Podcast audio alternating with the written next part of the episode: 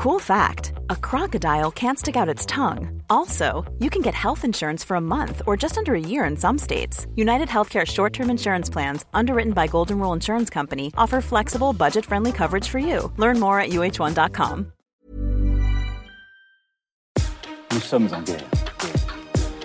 Moi, moi, je, personnellement, je m'étouffe. Accélère Accélère Ils sont aux ordres du pognon Faut laisser la star tranquille. cu.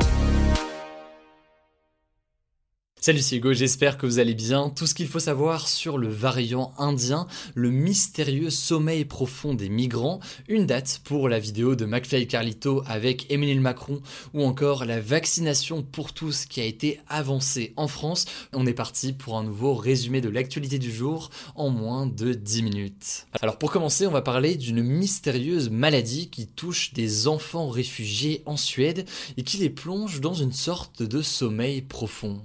C'est ce que les spécialistes appellent le syndrome de résignation. Sa particularité, c'est qu'elle n'a été observée qu'en Suède pour l'instant et qu'elle touche seulement des enfants immigrés, des enfants qui se sont donc retrouvés à faire une demande d'asile pour pouvoir être accueillis en Europe. Alors en général, les malades ont entre 8 et 15 ans, ça commence avec de l'anxiété souvent chez eux, puis a une forme d'isolement, de repli sur soi, l'enfant parle de moins en moins, puis ne parle plus, et puis il va parfois finir comme ça pendant des mois à rester en position allongée, à n'avoir quasiment aucune réaction et à être nourri uniquement grâce à des sondes gastriques, donc pour faire très simple, via des tuyaux qui vont permettre de nourrir ces enfants. Ces enfants ne sont donc pas dans le coma, mais ils sont dans une forme d'état où en fait ils ne peuvent quasiment euh, plus rien faire, ils n'ont plus la force ni les moyens de faire euh, plus rien. Et en fait, depuis les années 90, euh, il y a plusieurs centaines de cas d'enfants endormis qui ont été recensés en Suède. Du coup, sur les dernières années. On a par exemple un chiffre précis.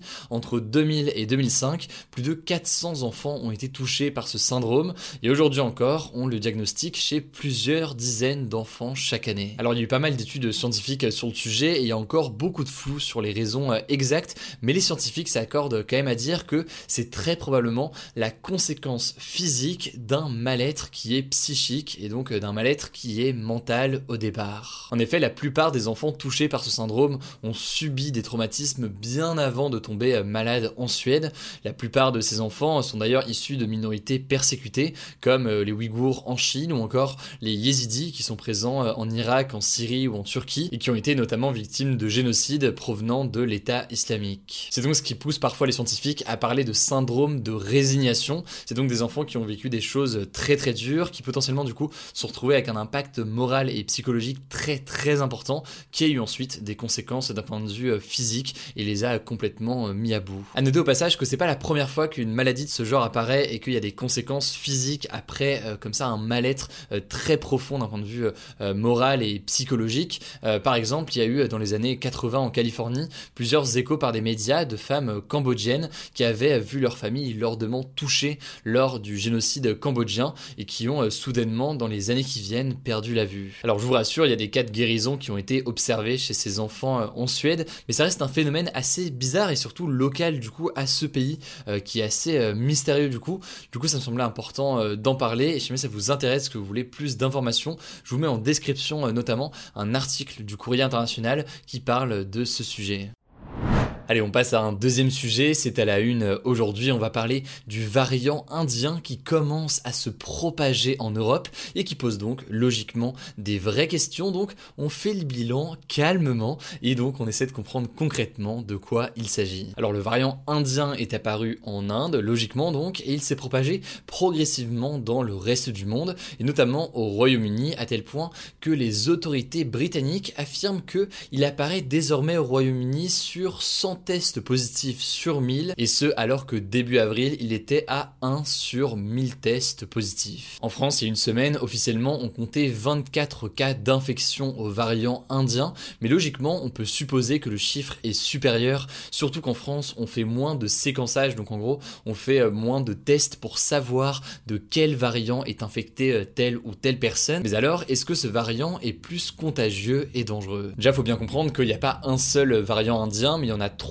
au total. Ils n'ont pas tout à fait tous les mêmes caractéristiques, évidemment je vais pas rentrer dans les détails de tout ça, mais en revanche ils ont tous un point commun, celui d'être très contagieux, et c'est en tout cas ce qu'a affirmé l'Organisation mondiale de la santé il y a quelques jours. En fait, selon le SAGE, donc pour faire vraiment très simple, le Conseil scientifique britannique, l'un des variants indiens pourrait être 50% plus contagieux que le variant anglais. Le truc c'est que le variant anglais lui-même était déjà plus contagieux que les premières formes du coronavirus qu'on connaissait au début de la pandémie. Ces variants indiens sont donc plus contagieux, mais en revanche, concernant la dangerosité de ces variants, il est encore trop tôt pour savoir précisément si jamais ces variants sont plus mortels ou non que les formes du variant britannique ou alors les autres variants qu'on peut connaître aujourd'hui. Alors la deuxième question qui se pose, logiquement, elle est cruciale. Est-ce que les vaccins sont efficaces contre ces variants indiens? Eh bien, il y a une étude américaine de l'université de New York sur le sujet qui a été publiée et elle indique que les vaccins Moderna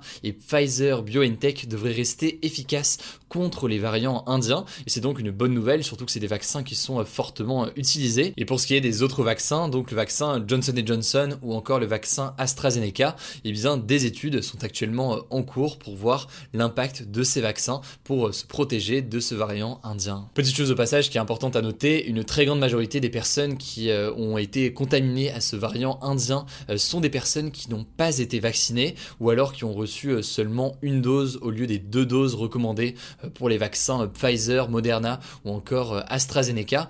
Bref, pour l'instant, la situation semble donc être sous contrôle, mais il y a quand même pas mal de questions qui restent en suspens sur la dangerosité ou alors la résistance à certains vaccins.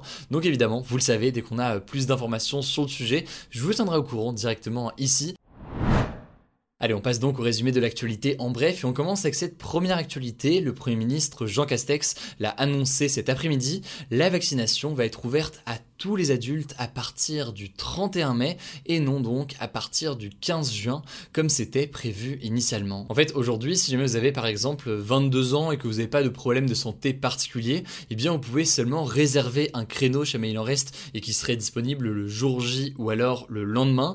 Le truc c'est qu'il y avait du coup très peu de créneaux euh, disponibles et donc pour remédier à ça, eh bien euh, le gouvernement a décidé d'avancer la date de l'ouverture de la vaccination à tout le monde et donc à partir du 31 mai, quelle que soit votre situation, si vous êtes adulte, eh bien vous pourrez réserver un créneau le jour J, le lendemain ou alors euh, dans deux semaines si vous préférez. C'est donc une annonce importante pour un certain nombre de personnes, notamment de jeunes qui n'arrivaient pas à trouver des créneaux euh, le jour J ou le lendemain puisqu'il restait très peu de doses disponibles au dernier moment euh, comme ça. On verra donc si jamais ça accélère la campagne de vaccination dans les jours qui viennent. La deuxième information du jour, elle n'a rien à voir, mais la vidéo du concours d'anecdotes de McFly et Carlito avec Emmanuel Macron qui a été tourné donc à l'Elysée sortira ce dimanche à 10h sur leur chaîne YouTube. Le président leur avait promis de faire une vidéo avec eux si jamais ils arrivaient à atteindre les 10 millions de vues avec une vidéo sur les gestes barrières. Le défi avait été relevé en quelques jours seulement. Il a donc tenu en quelque sorte sa promesse puisque ce concours d'anecdotes entre McFly Carlito et le président de la République va se tenir. Alors on verra à quoi ressemblera la vidéo dimanche quand elle sortira, quels seront aussi euh, les retours. Et puis on débriefera probablement euh, tout ça aussi de notre côté le lendemain. Voilà, c'est la fin de ce résumé de l'actualité du jour. Évidemment, pensez à vous abonner pour ne pas rater le suivant, quelle que soit d'ailleurs l'application que vous utilisez pour m'écouter. Rendez-vous aussi sur YouTube et sur Instagram pour d'autres contenus d'actualité exclusifs. Écoutez, je crois que j'ai tout dit, prenez soin de vous et on se dit à très vite.